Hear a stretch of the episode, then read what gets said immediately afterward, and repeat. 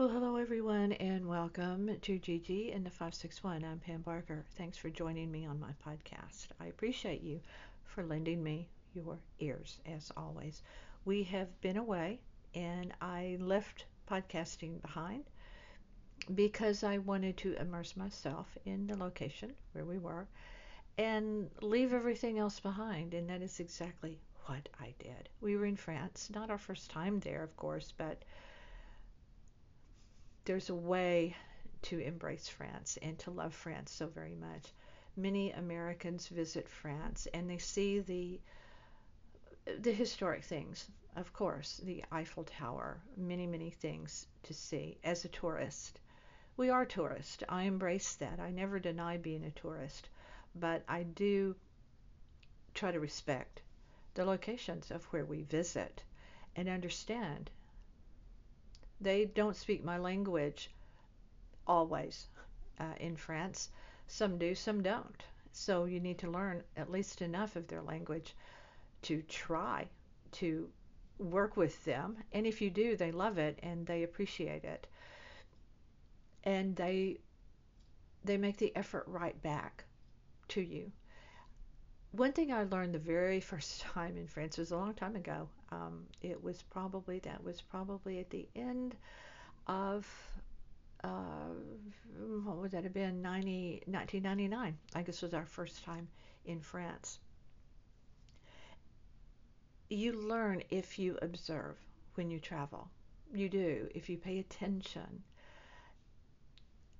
Through the years, if we've as we've traveled so so much, you look at your own uh, with people from your own country and you wonder did they do any homework at all before they left home to understand where they were going? It isn't home. If you want to be home stay home.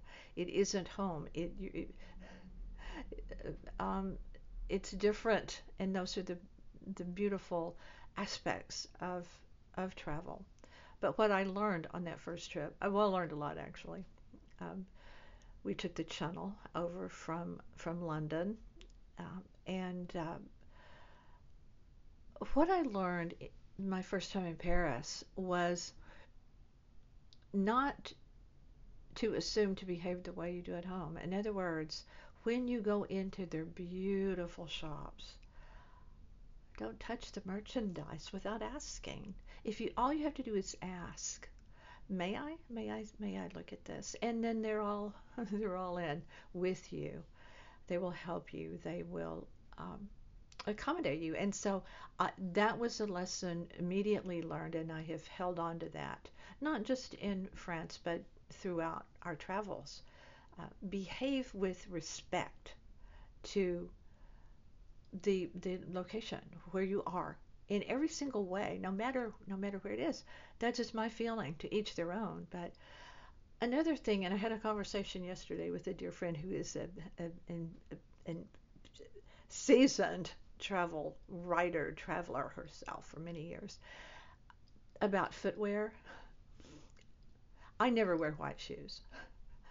I I don't. I they're just I, I did. I wore them as mary jane's as a kid. I wore them as an adult in spring. Wear it blah blah. I don't anymore. I haven't for probably 30 years worn white shoes maybe longer. I discovered i don't like them. You know when you wake up one day and you go um, for me it's like um, you know what? Guess what? I don't really like nuts of any kind. It's just why do I eat them and stuff when I really don't like them? Same thing about white shoes. It's like my feet look huge, and my feet aren't huge. It's seven and a half to eight, depending on the brand. I don't like white shoes because they make me look like Minnie Mouse, or uh, they're just not attractive on me. If you wear them, enjoy. I I respect your choices. No judgment from me.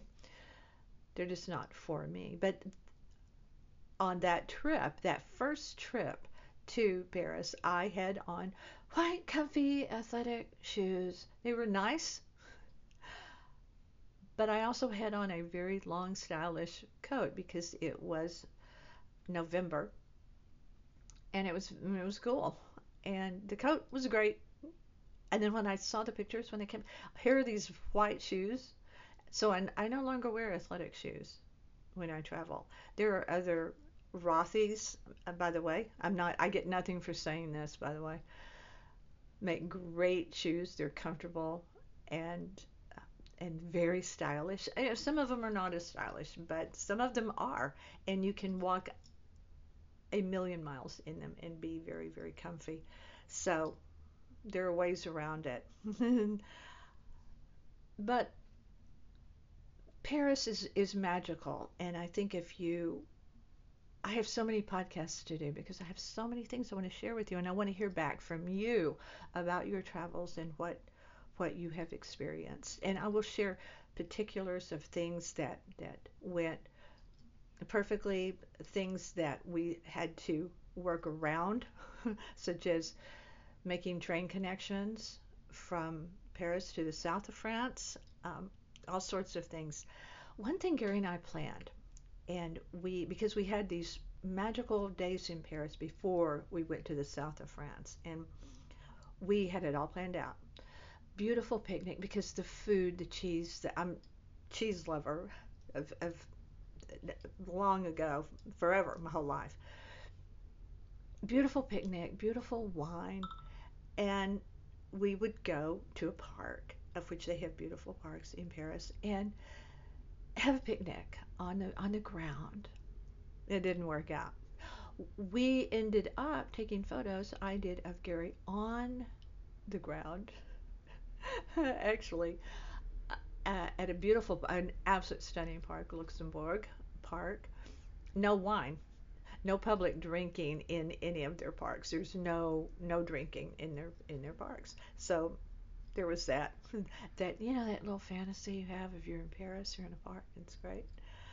Uh, of course, wine is such a thing there, and I have.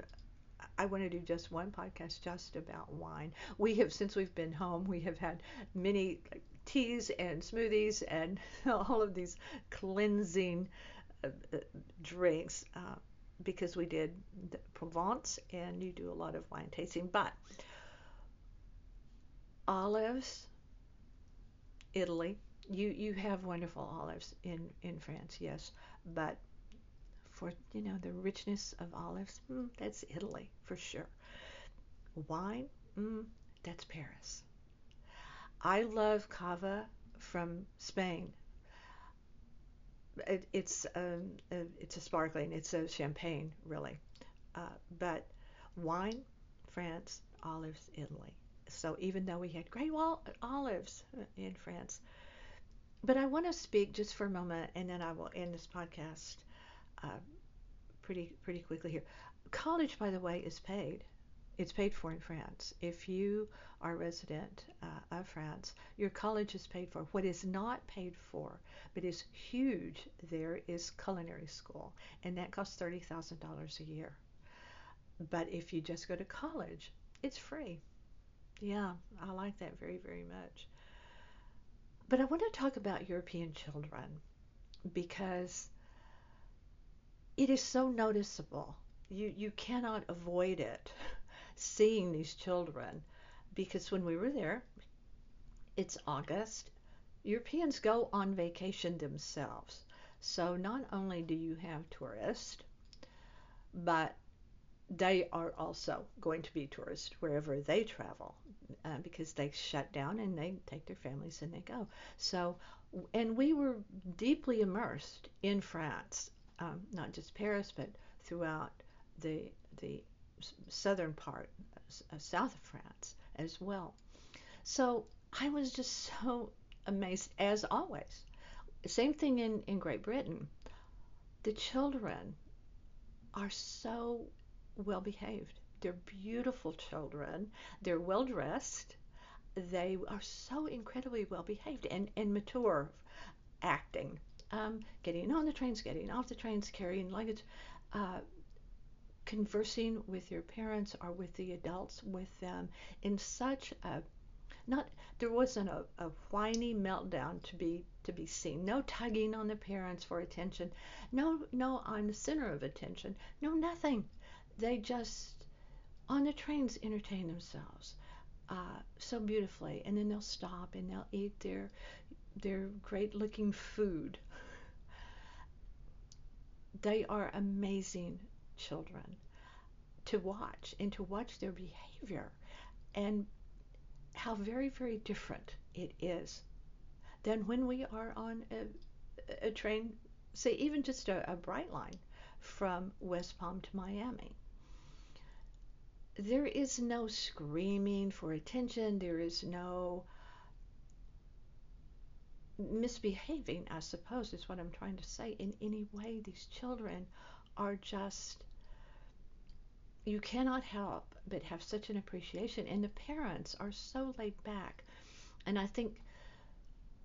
I think that's what people don't understand about Paris. If you visit Paris in the right way, where you are getting off the beaten path, yeah, seeing all the wonderful things to see that you need to see, but then finding little bistros off the path off the beaten path where you can hang out.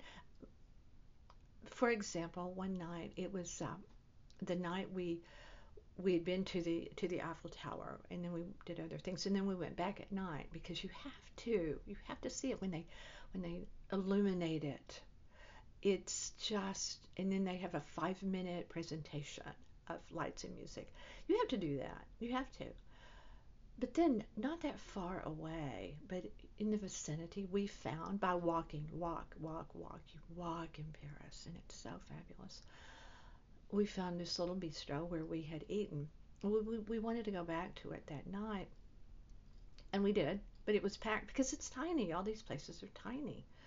But then, just down the block, we spied another another little uh, little bistro with outdoor seating, and we went there, and it turned into this we were just going to have a glass of champagne to toast to the night and so forth. And uh, because actually we were leaving Paris the next morning, and but it ended up being this whole thing of engaging with the proprietor, and uh, as we sat outside, and they they don't care what they will do when you walk up. It's like eat or drink, and if you're going to have a meal, they will put you at a, a, few little tables over here. And if you're just there for coffee or wine or whatever, you're over here. And it's brilliant. And they leave you they leave you to it. You can sit there as long as you want. But this guy, by just engaging with him, he ended up through through the evening of, of us just hanging out, drinking champagne. He ended up bringing some olives and some you know some some cheese and some snack some bread snacks in other words Parisian style and and then we started to talk to him about illy Coffee because they had a, a little little sign. Um, illy Coffee, it's it's Italian coffee that I drink. It's the only kind of coffee I drink when I'm home. And I said that um, to him. He said, Many people will stop here because we serve only illy coffee. They're loyal to it and they want their illy coffee. And I said, That is me. That is the only kind of coffee I drink and he was very excited. This was a young guy, uh, young, handsome Parisian, uh, and he said, um, "May I make you one a coffee just from me to you?" And and he did. He made he made an espresso for me. It's like just a gift from me to you, and it's. I think that's what I love so much about travel. It's the locations are incredible and fabulous but it's the people that we meet, the people that are unforgettable, that we engage with. Not always will you have that, but it's funny how 99% of the time, when you are engaging with other people in a non invasive way, just a casual,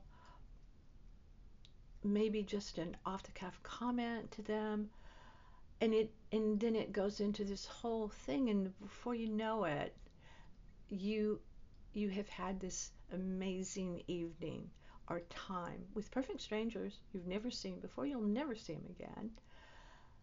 But what a night what a time and what what you can learn from them because you don't know everything you don't know everything i mean in the in the wine region the uh, mainly americans would try to know everything about the different tastings. You don't.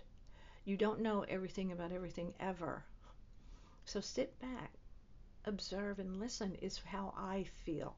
to each their own. Again, do your thing. but if you listen and you engage, you can learn so so much that you you would not get out of a travel book. You would not get out of any other kind of of uh, diving down into your research. The people that live there the locals go where the locals go if at all possible. And then try to engage and that's what we do. And it is it is uh, rewarding every single time. So I'm back. I'm back ready to do a load of podcasts. Gerry is writing. He is writing for his usual publications. He is uh, in his zone in another in another area here where he is doing what he does so brilliantly. And I will be posting those on social media, uh, so you can you can go along with us. Many people did vicariously when and I posted a lot and and I, I'm sure people that follow me or are with me on social media are annoyed and saying, well there she goes again she's posting. Well if you don't like it just scroll by. But many people in advance told us they wanted to go along with us because they will never have the experience that we had of course. And then we had message private messages from people. And and if you're listening thank you and you know who you are and we we appreciated that and we felt you that you were there with us on this in a vicarious way. Uh, but um, i will be doing more podcasts. I, I want to tell you about going and seeing as you all if you if you know me if you are a longtime listener of my podcast you know my favorite champagne. Veuve Clicquot and we went to the mothership because it's in France. If you don't know about Veuve Clicquot, you can thank Madame Clicquot for how this champagne company went. And it is brilliant. But I want to tell you how much fun we had and how we got there and what we did when we got there. So don't forget to come back because I have that and much, much more.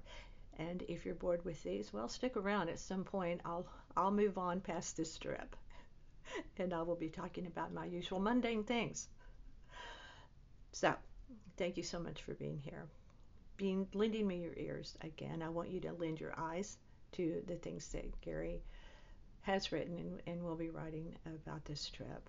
Um, you can always find what he writes on all on uh, sorry North Palm Beach Life com. That is our website where these podcasts always rest. These podcasts are on 20 platforms, over 20 platforms, including iTunes, Spotify, Pandora, uh, uh, uh, Amazon, whatever I missed here. 20, 20 platforms, many you've never heard of, but they're all over the world. We see you on the map. We know you're out there, literally all over the world, because it's our our our website says North Palm Beach and the world if you look at our tagline, and the world, and that's how we feel. Gerry writes for All Things Cruise and Splash Magazine Worldwide. So you can find it. It's G E R R Y, but it's pronounced Gary. Yes, Barker. Thank you again. Uh, don't forget my books on Amazon. I have four novels and a children's book, so go find them. They're just fun reads. Fun people that I made up composites of people, and I'd like to hang out with them in real life if I could. Thank you so much for being here with me. I appreciate it. Gerry appreciates it so very much. I'm Pam Barker, Gigi in the 561. Stay with me.